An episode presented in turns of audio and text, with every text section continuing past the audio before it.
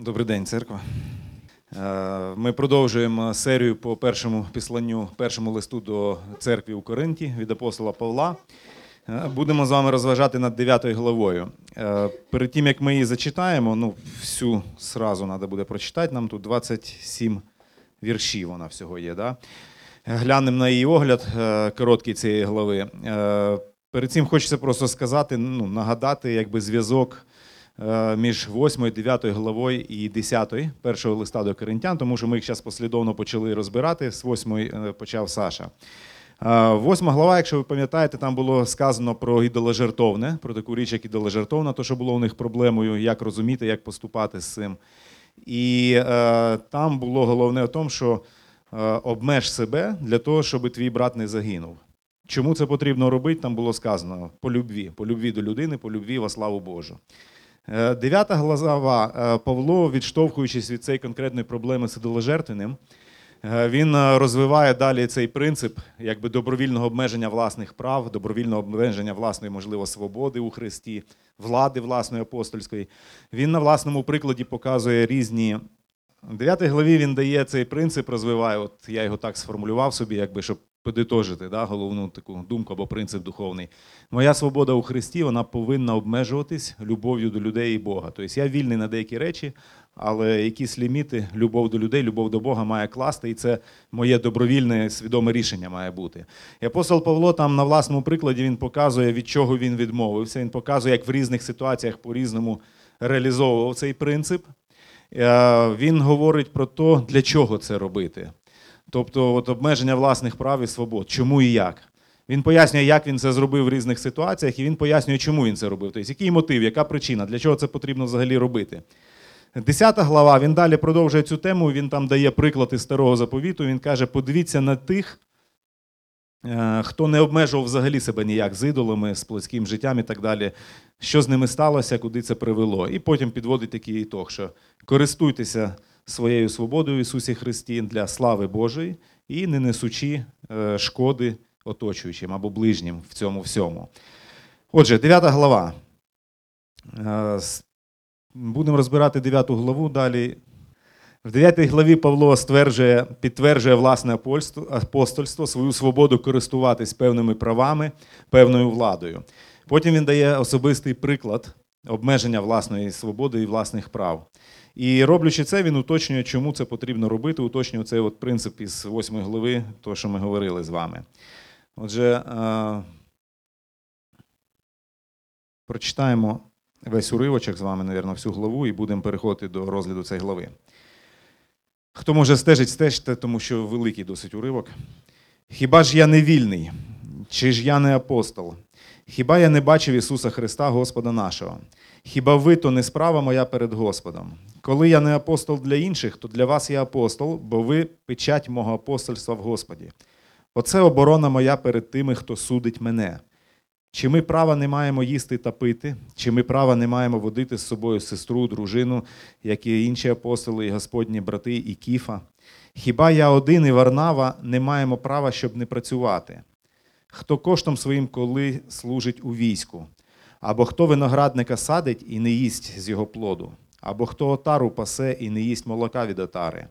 Чи я тільки по-людськи це говорю? Хіба ж і закон не говорить цього? Бо в законі Мойсеєвим писано: не в'яжи рота волові, що молотить. Хіба завелів Бог турбується, чи говорить він зовсім для нас? Для нас, бо написано, що з надією мусить оратиорач, а молотник молотити з надією мати частку в своїм сподіванні. Коли ми сіяли вам духовне, чи ж велика то річ, якщо пожнемо ми ваше тілесне? Як право на вас мають інші, то тим більше й ми. Але ми не вжили цього права та все терпимо, аби перешкоди якої Христовій Євангелії ми не вчинили. Хіба ви не знаєте, що священнослужителі від святині готуються? Що ті, хто служить вівтареві, із вівтаря мають частку. Так і Господь наказав проповідникам Євангелія жити з Євангелії. Але з того нічого не вжив я. А цього не писав я для того, щоб для мене так було, бо мені краще вмерти, аніж щоб хто знівечив хвалу мою. Бо коли я звіщаю Євангелію, то нема чим хвалитись мені, це бо повинність моя, і горе мені, коли я не звіщаю Євангелії. Тож, коли це роблю добровільно, я маю нагороду. Коли ж не добровільно, то виконую службу доручену. Яка ж нагорода мені? Та, що благовістячи я безкорисливо проповідував Христову Євангелію, не використовуючи особистих прав.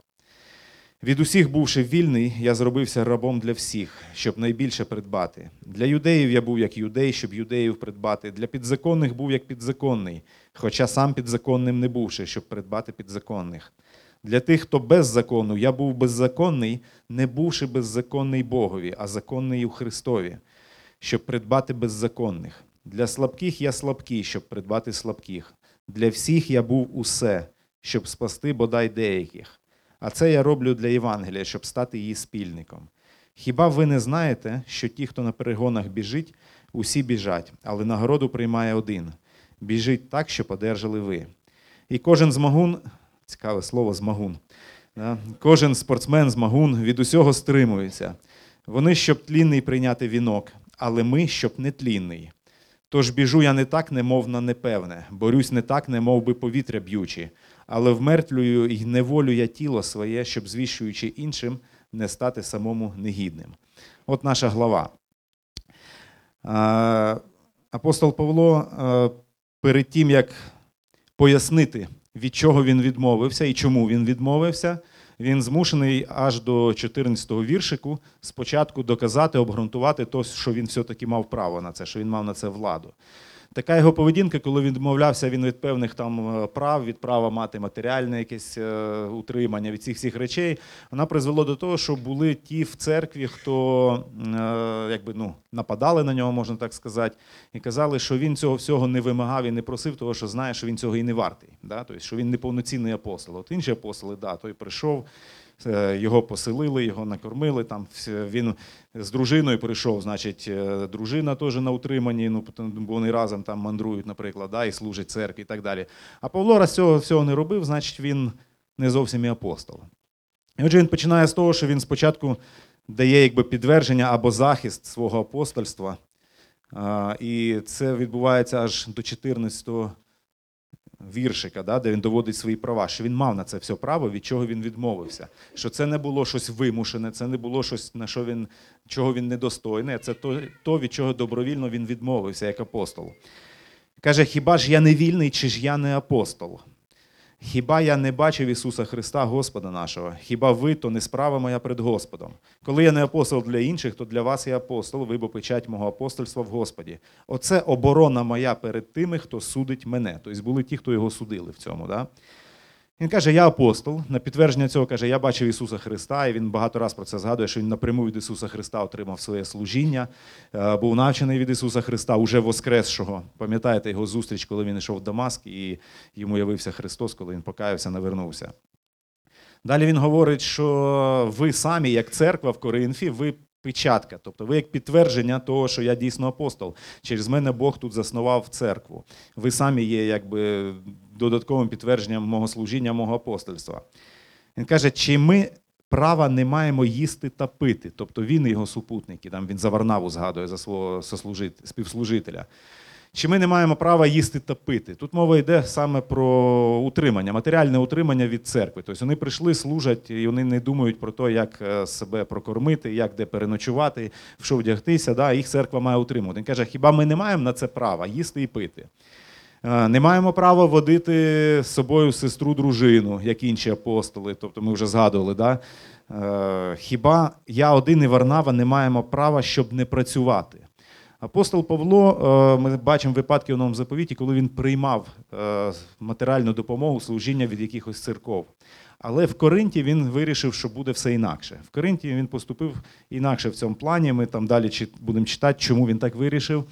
І ми знаємо, що в нього було ремесло. Це він шив, робив намети, продавав їх, тобто днем працював. Не знаю наскільки це важко, але напевно важка робота була. А ввечері він займався, скоріш за все, це було вже ввечері, коли він займався служінням проповіддю Євангелія і своїми апостольськими всіми якби справами, обов'язками.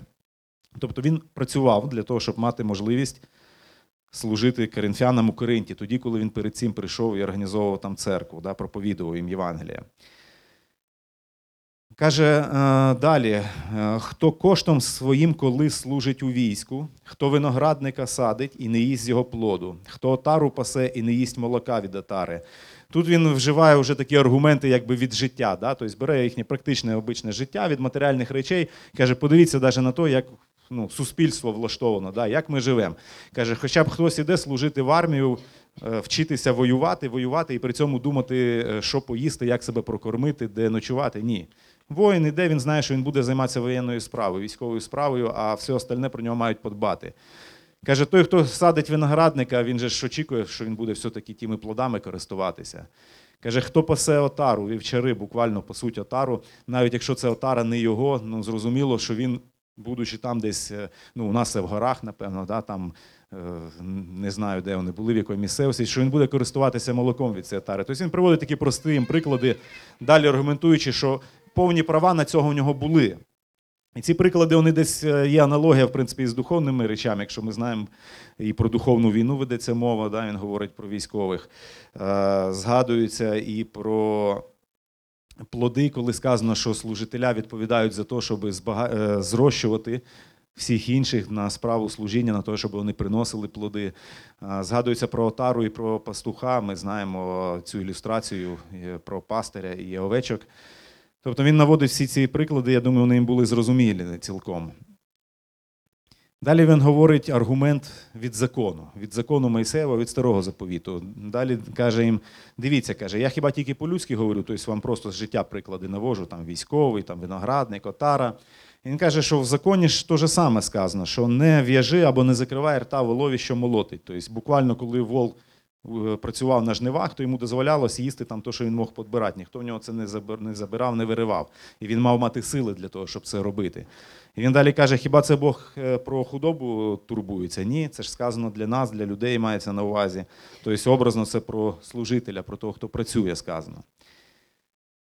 Потім він ще один аргумент приводить. Ну, бачите, так, до, е, до 14 віршка він ряд за рядом різні аргументи приводить, доказуючи, що я маю цілком право цим користуватися як апостол, від чого я відмовився. Він каже, що співставляє якби цінність того, що він віддає да, або сіє, від того, що він від них міг би отримати. Е, Він їм каже, 11 віршик, коли ми сіяли вам духовне, чи ж велика то річ, як пожнемо ми ваше тілесне. Е, Сієм духовне, пожати тілесне, тобто знов таки матеріальне забезпечення, якесь утримання. Він каже, співставте цінність того і того. Е, Це не співставні цінності, це ну, не рівноцінний обмін, да, можна сказати. Тобто е, вони отримують в принципі більше, чим вони могли б йому давати, чим він міг би користуватися. Знаєте, цей момент він десь може бути і пунктом таких зловживань, можливих іноді, коли починають маніпулювати, давити на емоції, на якусь там на совість, ще щось е, в тому плані, що ти ж віддавай, отримаєш набагато більше і так далі. Але часто в цьому моменті вскривається наша особиста система цінностей. Що ми вважаємо важливим, що для нас є цінне і важливе. От подумайте, яким чином я обдумовую, розважаю над можливою якоюсь втратою, да, витратою. Я е, мушу якусь понести втрату або жертву, фінансову, наприклад. Да? Е, Як я все зважую, як я думаю, як це переживаю, коли мені приходиться розсадитися. Тобто, які, ну, і, і яким чином я оцінюю, е, коли я втрачаю можливість збагатитись духовно. Да? Ну, от, ну, не прийшов там та й не прийшов на домашню церкву, наприклад. Да? Там, ну, пропустив якусь можливість ще. Да? Тобто, е, він говорить про те, що дивіться, хіба це велике я от вас мог би мати, зважаючи на те, що я сіяв духовне, тобто те, що насправді цінне, то, що цінне для вічності. Далі він каже ще один аргумент: Е, я право на вас мають інші, то тим більше і ми. Але ми не вжили цього права. Були вчителя, були якісь служителі, яких церква визнавала як тих, хто достойні для того, щоб отримати якусь матеріальну допомогу, утримання. І він каже, що якщо інші мають на це право, ви визнали їх достойними, то чи тим більше і ми, напевно, як апостоли, як той, хто найбільше їм послужив. Потім він ще приводить один аргумент. Ну тут аргумент за аргументом іде, просто їх так коротко всі пройдемо. Да? Він приводить приклад із служіння в храмі, храмового служіння. Він говорить про те, що хіба ви не знаєте, що ще священнослужителі від святині годуються, що ті, хто служить вівтареві, з вівтаря мають частку. Тобто всі, хто при храмі служили, якщо взяти Єрусалимський храм, наприклад, да, там були левіти, були священники, вони всі е, мали частку від того, що люди приносили в храм. І буквально від е, м'яса, від тварин, від е, пожертвування, від цього всього вони отримували з того, жили з того, несучи службу при храмі. Отже, він перераховує буквально більше, ніж пів глави, половину глави приблизно. Він просто перед тим, як сказати, від чого і чому він відмовився, він пояснює, що, по-перше, що він мав на це право. Тому що це право ставилось під сумнів. Багатьма, ну, багатьма чи деякими в церкві ставилось під сумнів. І далі він вже переходить до прикладів е, практичного цього самообмеження, як це все виглядало, е, то, в чому він відмовляв, або в чому він обмежувався. Ну, ми е, окремі вірші просто візьмемо, які про це говорять. Він каже: ми не вжили цього права та все терпимо. Тобто, перше, він від, очевидно, він відмовився від матеріального утримання, щоб церква його утримувала матеріально. 15-й віршик теж каже, але з того нічого не вжив я. 18-й віршик каже: Я безкорисливо проповідував Христову Євангелію, не використовуючи особистих прав щодо благовістя. Тобто декілька разів він говорить про те, що він відмовився від матеріального утримання в церкві, коли ніс там служіння в Коринті. Е, Другий момент, про що він говорить, це пристосування до звичаїв, звичок, недоліків, обмежень, можливо, інших людей, способу їхнього життя, якихось незручностей. Е, Про що, е, про що йде мова, про що я вам говорю? 19-й віршик, 20-й, 21-й, 22-й. І там такі речі він перераховує. Від усіх, бувши вільним, я зробився рабом, рабом для всіх. Для юдеїв я був як юдей, для підзаконних був як підзаконний, е, хоча сам підзаконним не бувши. Для тих, хто без закону, я був беззаконний, не бувши беззаконний Богові, а законний Христові. Для слабих як слабий, для всіх я був усе. Павло тут не говорить про те, що він е, жертвував моральними принципами, що він йшов на гріх, наприклад. Да? Він не говорить про те, що йшов на компроміси з істиною Євангелія. Тобто мова зовсім не про це. Мова про ті речі, які не мали якогось ну, морального, духовного значення, розумієте? Да? Але ті речі, де він е, обмежував себе якимсь чином для того, щоб підстроїтись, підлаштуватись під то суспільство, де він був, чи під ту версію населення, до яких він хотів донести Євангелія, кому він хотів розказати про Христа.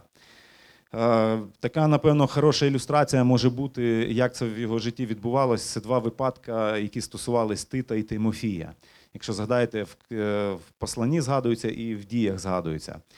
Е, Коли він писав листа до Галатів, він доказував, що не можна виступати проти істини Євангелія в тому плані, що додавати до спасіння якісь умови виконання закону. Пам'ятаєте, там було обрізання. І він там як аргумент наводить, що каже, е, Тита він не став обрізати, хоча давили на нього інші, давили євреї, що це треба. Да? Чому? Тому що, напевно, це був момент, коли е, йшла мова про обрізання як умову спасіння. Він тут не поступився, не пішов на компроміс зовсім в цій, е, в цій ситуації, тому що це мова йшла про істину, про моральні речі і про е, такі речі важливі, скажімо так, духовні. В той же час ми знаємо історію з Тимофеєм. Описується, що він йшов е, з Тимофієм по місцям, де було дуже багато іудеїв, євреїв. Він мав бажання, напевно, свідчити і нести Євангелія і їм там. А до Тимофія було певне упередження. Написано, що всі знали вже, ну, вся іудейська спільнота в тих місцях.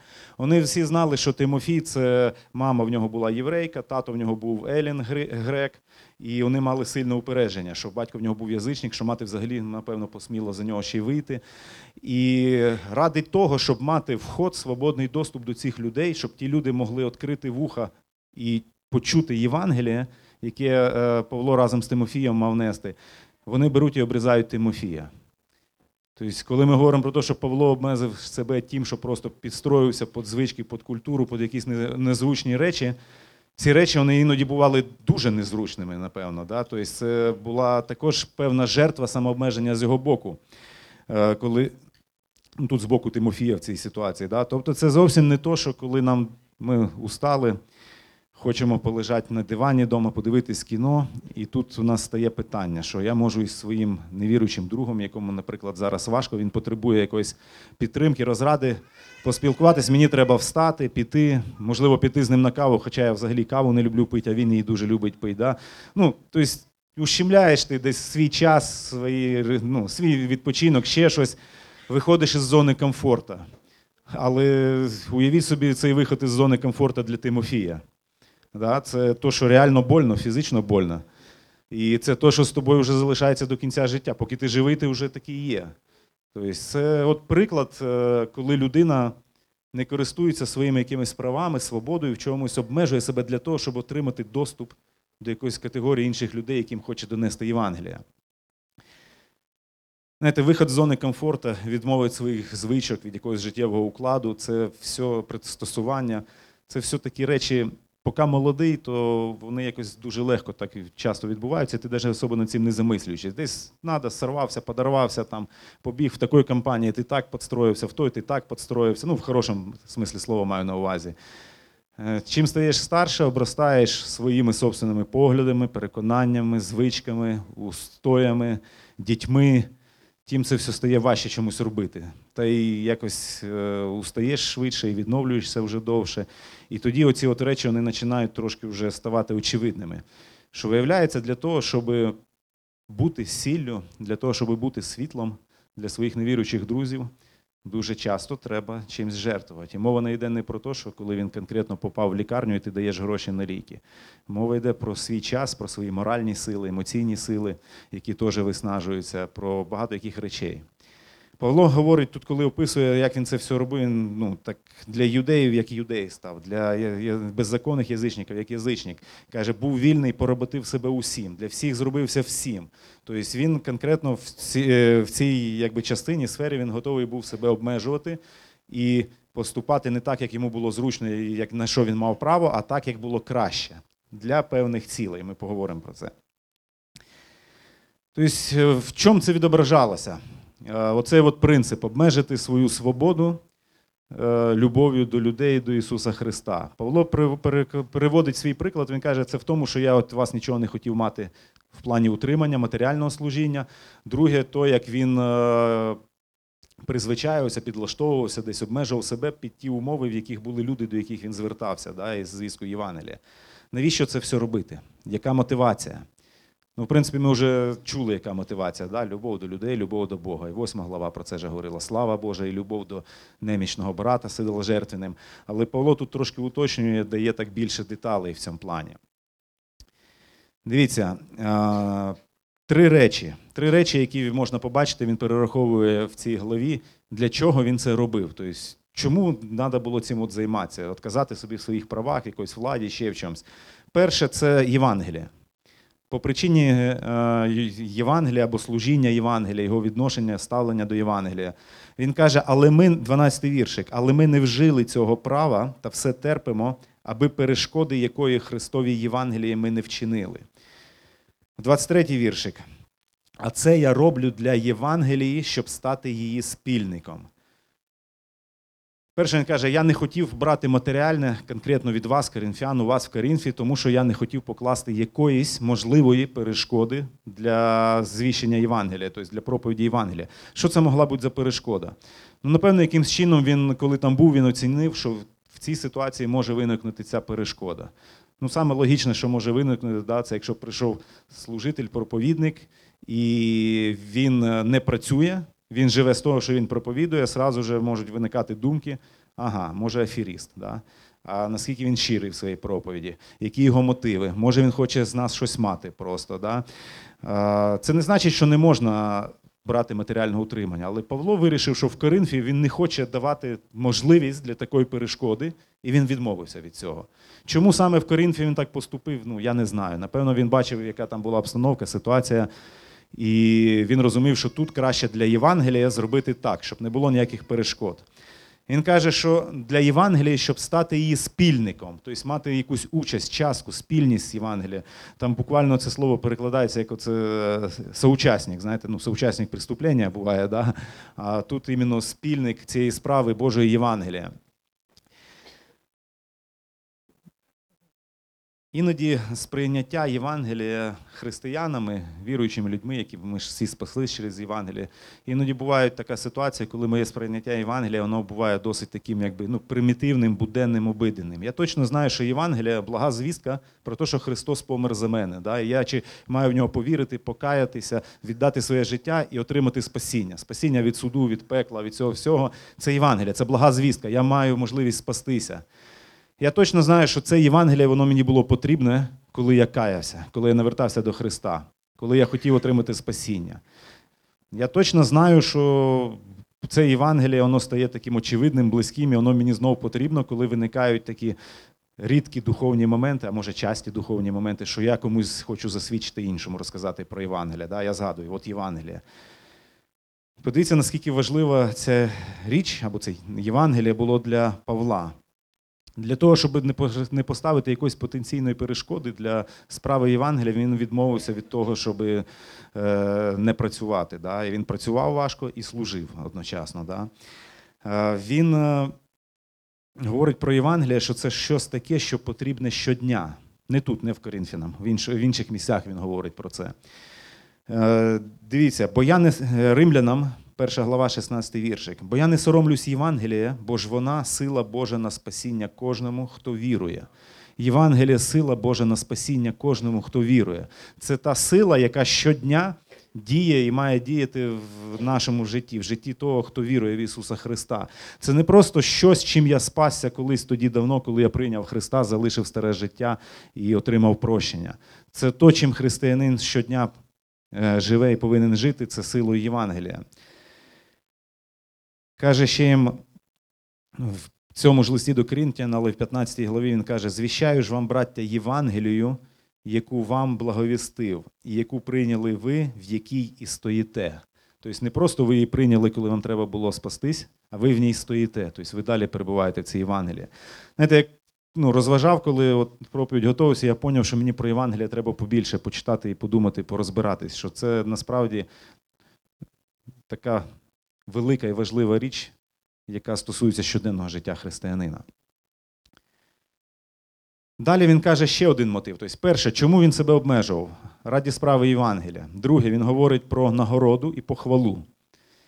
Знаєте, не раз чув такий закид від е, людей, ну, не християн, які кажуть, так ви, християни, ви дуже такі егоїсти, скажімо так. Ви думаєте лише про себе.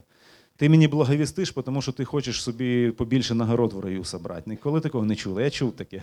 Ні, не чули. Я чув таке. Ви даже, ти даже, ти даже розказуєш мені про Христа, ти хочеш, щоб я покаявся, щоб я спася, ну лише для того, щоб отримати більше заслуг, чи перед церквою, чи перед Богом. Ну ти собі цим краще робиш. І Павло тут говорить про нагороду, багато про похвалу говорить. Е, Ну, це не є просто засіб заробляння да, нагород у раю, Євангелія для інших людей. 15 віршик. Але з того нічого не вжив я, а цього не писав я для того, щоб для мене так було, тобто, щоб ви почали мені давати да, утримання. Бо мені краще вмерти, аніж, аніж щоб хтось знівечив в російському перекладі похитів похвалу мою. Бо коли я звіщую Євангеліє, то нема чим хвалитись мені. Це бо повинність моя, і горе мені, коли я не звіщую Євангеліє. Тож, коли це роблю добровільно, я маю нагороду, а коли ж не добровільно, то виконую службу доручену. Яка ж нагорода мені? Та, що благовістячи, я безкорисливо проповідував Христову Євангелію, не використовуючи особистих прав щодо благовістя. Похвала. Хвалитись це добре чи погано? Погано? Залежно чим яким. Е, Дивився теж е, це слово похвала в Біблії, як воно зустрічається, вживається. Ну, чітко там можна прослідити таку тенденцію або правило. Похвала завжди в Біблії є позитивна річ, хороша позитивна річ, якщо вона базується в Бозі, на Бозі, Богом і так далі. Тобто, коли це стосується Бога. Тоді похвала це хорошо, коли вона ґрунтується в Бозі, коли це не щось таке, знаєте, як хвастовство, таке, як діти хваляться, в кого краща ігрушка просто є. І Павло тут говорить по похвалу. Цікаве сприйняття Павлом власного служіння. Його служіння було це ну, апостольське служіння, нести Євангелія, засновувати нові церкви. Дивіться, наскільки він так е, дуже скромно, смиренно думає про себе в своєму служінню. Е, Він говорить такі речі, коли там добровільно, недобровільно, можна подумати, що його заставили під дулом пістолета, що вставай і йди неси Євангелія. Да? І він не хотів цього робити, але пішов. Насправді це не так. Насправді дивіться, як е, ну, дійсно він цікаво думає про своє служіння, про свою роль у ньому. Він розважає так: якщо б сам Бог, якому я віддав своє життя, який мене спас, якщо сам Бог мені сказав, що мій план і завдання для тебе це іти нести Євангелія по Римській імперії, засновувати церкви і так далі. і так далі. Бог казав, що я ще покажу, скільки цій людині, скільки ця людина має пострадати за мене, коли е, Павло навертався там в той період в Дамаскі. Якщо Бог йому це сказав, що мій план для тебе і завдання таке і таке. Павло е, встає, іде робить, і він вважає, що він не розраховує, і йому не причитається ніякої похвали за це або якоїсь особливої награди від Бога там, чи від людей, чи що якогось. Він просто робить то, що його господар йому сказав зробити. Солдату командир віддав наказ щось зробити, солдат це робить, він розуміє, що так має бути. Це не щось таке він ну, зробив е, невероятне да, в своїй житті. Павло так сприймає своє служіння. І е, насправді він каже, що очікує, якщо він і бачить в чомусь свою похвалу, ну похвалу в Господі в цій справі, да, якщо він очікує нагороди від Господа, то це в тому, що до цього виконання цього повеління він додає щось від себе, своє добровольне, що він не мусив додавати. Пам'ятаєте, да, обмежити свої права, обмежити свою владу добровільно для чогось. Він каже, то, що я відмовився користуватися і жити з Євангелія, з того, що я буду нести цю звістку, оце от моя похвала. Я не хочу, щоб хтось її в мене вкрав, щоб хтось її знівечив. Це то, що я добровольно додав до того доручення, яке мені дав Бог, і я розраховую на цю похвалу, на цю нагороду. Ну, не знаю, як вам, мені важко так думати про служіння, е, коли починаєш думати, наскільки Павло себе смиренно в цьому всьому бачив, і як він говорить. Тобто, одна, один із його мотивів, чому він обмежував себе і якусь певну жертовність проявляв, додаткову, добровільну, да, яку не обязаний був проявляти. Він вважав, що в цьому він може знайти особливу якби, благословіння, ну, благословіння, не благословіння, нагороду і похвалу в Господі від Господа.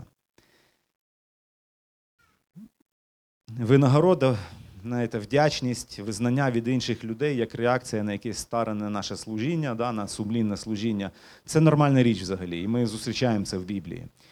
Але я ніде не зустрічав текстів, ну може я помиляюсь, де би це називалося достойним мотивом або причиною для служіння, щоб люди, щоб було визнання у людей, щоб була вдячність, там нагорода від людей, якась і ще щось. Це нормальна річ, але це не то, що є правильним мотивом. Очікування нагороди від Бога і похвали в Господі. Оце от той мотив, який рухає Павлом, і який він вважає достойним мотивом для того, щоб обмежувати свої якісь права, свою владу в цих речах, про які ми з вами говорили, читали. І останнє, що він що згадується тут як мотив для того, щоб обмежувати свою свободу в Христі, щоб апостол обмежив свою апостольську владу. Це спасіння інших. Ну, перегукується, не покласти перешкоди Євангелія, да, але він окремо говорить конкретно про спасіння інших. Він говорить, е, 19-й віршик: від усіх бувши вільним, тобто був свободний, нікому не підпорядкований. Я зробився рабом для всіх, щоб найбільше придбати, тобто людей, щоб більше придбати для царства Божого. Для юдеїв я був як юдей, щоб юдеїв придбати. Для підзаконних був як підзаконний, хоч сам підзаконний не бувши, щоб придбати підзаконних. Далі для тих, хто без закону, він каже, я був як беззаконний, і знову, щоб придбати беззаконних. 22-й віршик він каже про слабких або немічних в різних перекладах в вірі. Для слабких я був як слабкий, щоб придбати слабих. І заканчує ітог подводить. Для всіх я був все, щоб спасти бодай деяких, хоча б деяких. Приповісті е, 24.11 е, так звучить. Рятуй узятих на смерть, також тих, хто на страчення хилиться. Хіба не підтримаєш їх? Хто на страчення хилиться, тобто, ну, хто підлягає страченню. Рятуй взятих на смерть. Да? Це старого заповіту цитата. Зверніть увагу, цікавий момент. Чисто арифметично, якщо рахувати, да, математику включить, то знову не- не співставна ціна або цінність того, що Павло робить, і того, що він може отримати. Якщо чисто так ну, е, взяти арифметику. Він каже: для всіх я зробився всім, я себе поработив всім, тобто ну, все, що мог для всіх зробив, да, для того, щоб е, придбати хоча б деяких, тобто спасти хоча б деяких. Да. Ну, каже Павло, про що ти говориш? Карін, ну, велика досить церква, напевно, це ж результат праці Бога через тебе. Да? Але якщо подивитись на життя апостола Павла, книга дій святих апостолів, яку ціну він заплатив за своє служіння, в тому числі за церкву в Корінфі. Це зовсім не та ціну, яку плачу я. Це зовсім не та ціну, яку плачем, платим кожен з нас, напевно, якщо подивитися на Павла. Декілька разів був битий і камінням, і палками, ув'язнений, тонув на морі, е, переносив багато труднощів. е, Хвороба була з очима, якась теж пов'язана із служінням не просто так. Потім е, ув'язнення знову, і кінець кінцем ми знаємо з історії, що він був страчений. Тобто все жит- Павлове життя це була та ціну, яку він платив. Він каже, для всіх зробився всім. Для чого? Щоб придбати хоча б декого, хоча б бодай би деяких. Мати можливість, щоб спасіння отримали хоча б деякі. Яким чином можна співвіднести, порахувати якось витрачені нашими зусилля, нами зусилля в євангелізацію, в свідчення іншим людям із результатом, яким ми бачимо? І чи потрібно це робити взагалі? Да?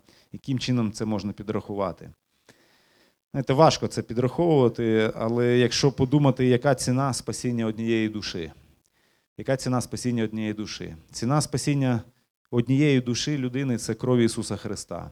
Це то, що Бог обмежив себе, обмежив свою владу, свої певні права, свою Божу природу, е, пішов сюди, втілився, стався людиною для того, щоб прожити життя за нас, виконати весь закон, все, що ми мали виконати вмісто нас, і потім замість нас понести суд за наші же гріхи.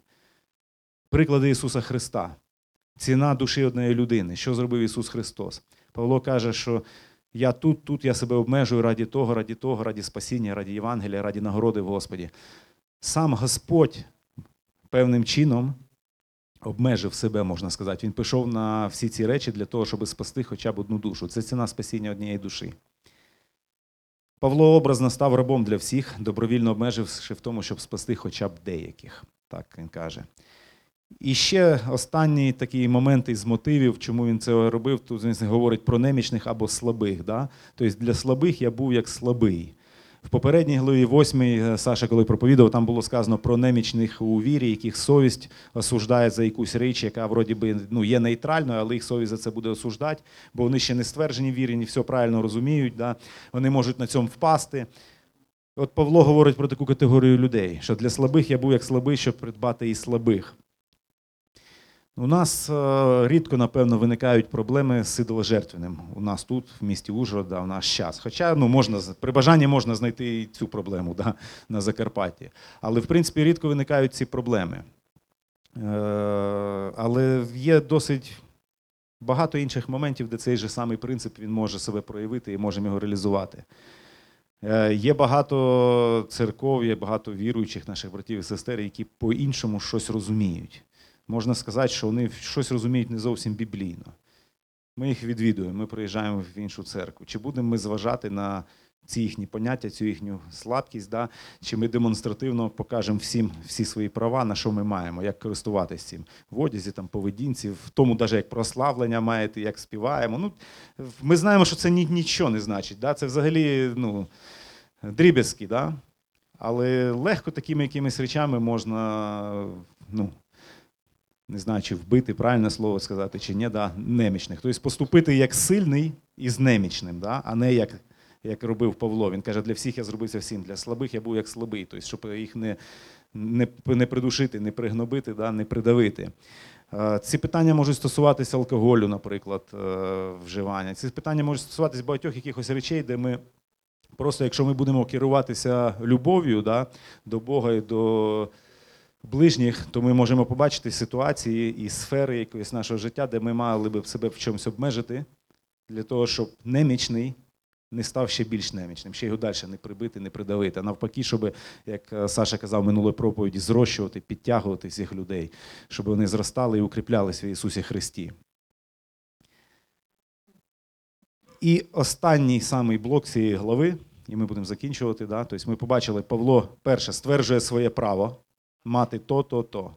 Друге, він каже, я цього обмежуюсь. Потім каже, чому? Євангелія, нагорода, спасіння інших. Чому він вирішив себе обмежити? Тобто, по суті, це знов таки люди і Бог. Оце є причина для того, щоб себе обмежити.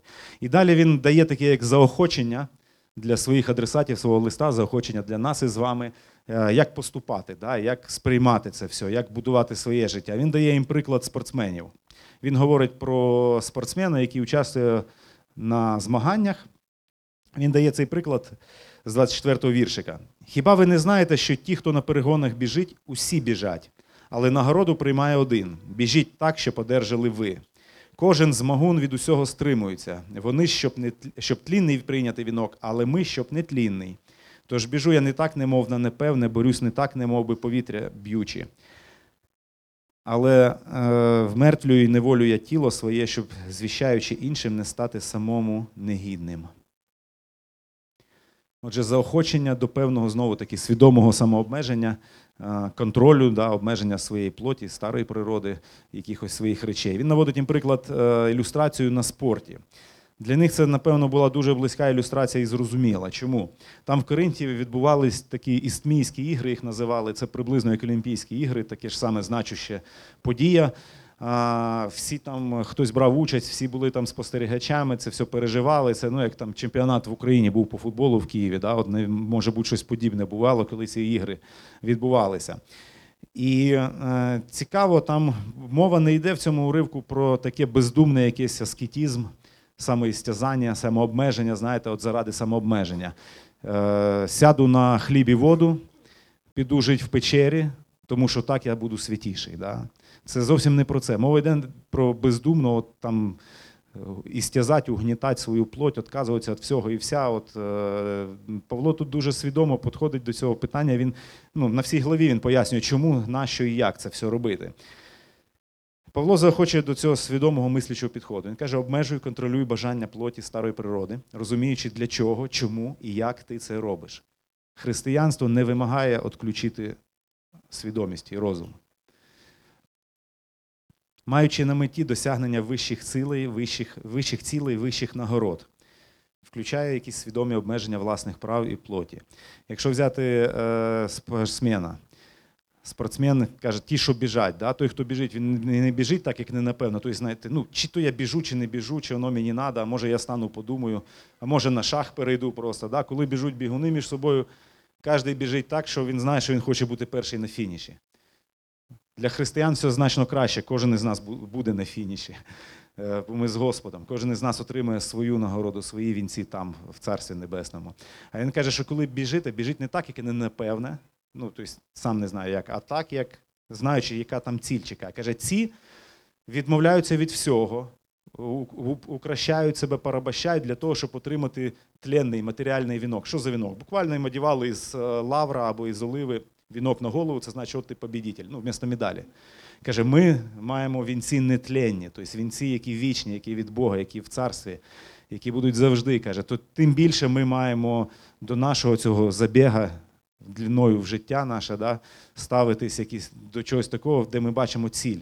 І нам є заради чого, нам є чому себе десь в чомусь обмежити, від чогось відмовитись.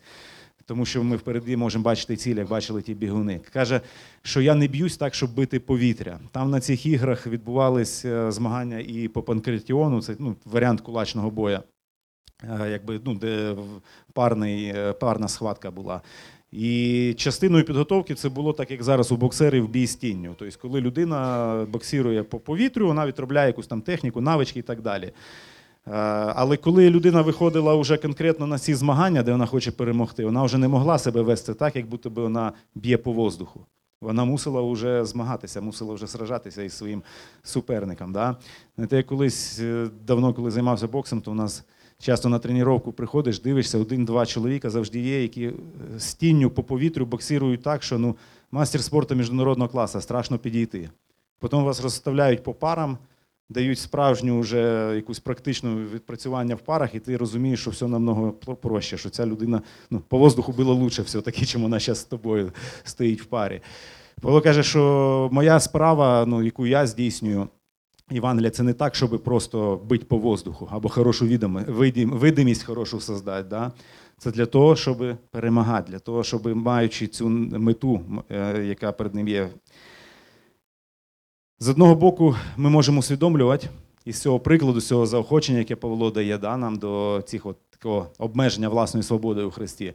Ми можемо усвідомлювати, що ці обмеження це не просто обмеження заради обмеження. Знаєте, щоб стати святішим, треба більше всього во всьому себе ущемити. Да? Це все має певну мету. Ми вже згадували, яку Євангелія, спасіння інших, нагорода і так далі. З іншого боку, тут є підбадьорення. Підбадьорення в тому, що ті жертви, які нам приходиться здійснювати, або які ми вважаємо за потрібне здійснити, вони ціль, ціль, яка є перед нами, вона того коштує, вона того вартує. Це не просто так. Воно того вартує, дійсно ми можемо цим підбадьорюватися. Тобто це не просто вінок тленний, який ті отримали, це щось набагато більше. Це спасіння вічне життя іншої людини, це можливо духовне зростання іншої людини в церкві, це нагорода і похвала в Господі і від Господа, яка буде вічно і вічно в царстві. Це всі ті речі, які дійсно можуть підбадьорити і мотивувати, що вартує себе іноді в чомусь обмежити, коли ви бачите, що це доцільно і це буде корисним для справи Божої, для людини поряд. І ви це робите, усвідомлюючи, чому і для чого ви це робите, а не просто так. Отже, принцип, якщо вернутися до нього, повторити цей принцип, да? моя свобода у Христі повинна обмежуватись любов'ю до людей і до Бога. Якщо вивести цей такий общий загальний принцип із всіх глав, то можна його так сформулювати було би. Ми вже згадували, що самий головний приклад в цьому це саме Ісус Христос. Ісус Христос прийшов на землю, Він також мав конкретну мету, конкретне таке цільове призначення обмежити себе як Бога, змінити свою власну природу, втілитись, не просто поведінку там десь свою чуть-чуть там підправити, пристроюватися під культурні звичаї, як Павло десь мав пристраюватися, да? а постраждати, вмерти, воскреснути. І це все не просто так. Це для того, щоб запропонувати спасіння кожному, хто в нього повірує. Щоб запропонувати спасіння кожному, хто повірює. Знаєте, ну, ці слова не може обидно десь так звучати, але подумайте, безмежний Бог, який не має ніяких меж, ні в чому. Як ніхто не може поклати йому межі його владі, його правам. Ніхто не може покласти ніякий ліміт, ніякі обмеження цьому Богу. Цей Бог сам приймає власне рішення, не будучи змушений нічим і ніким. Тут і тут я ставлю певне обмеження, не певний час, якимсь, ну так образно можна сказати, да? я піду, стану людиною, я пострадаю як людина. Чи це не є обмеження, приниження для великого Бога, можна так сказати, да? і так згадується іноді в Слові Божому. Чому він це зробив? Він мав ціль. Він мав ціль це спасіння кожного, хто прийме його, хто увірує в нього. Чому він поставив собі ціль? Слово Боже теж про це каже, і це теж любов. Так як в цьому принципу це любов до людей і до Бога, так само цей же ж мотив був і у Бога. Він прийняв рішення, і сказано Євангелія від Івана 3,16, да, що так, бо Бог полюбив світ, що віддав свого сина однонародженого, щоб кожен, хто в нього вірує, не загинув, але мав життя вічне. Тобто ми бачимо, що апостол Павло наслідував тут Ісуса Христа, і Ісус Христос самий великий приклад от, виконання от, подібного принципу для спасіння і блага кожного з нас, для спасіння мене особисто. Слава йому за це. Амінь.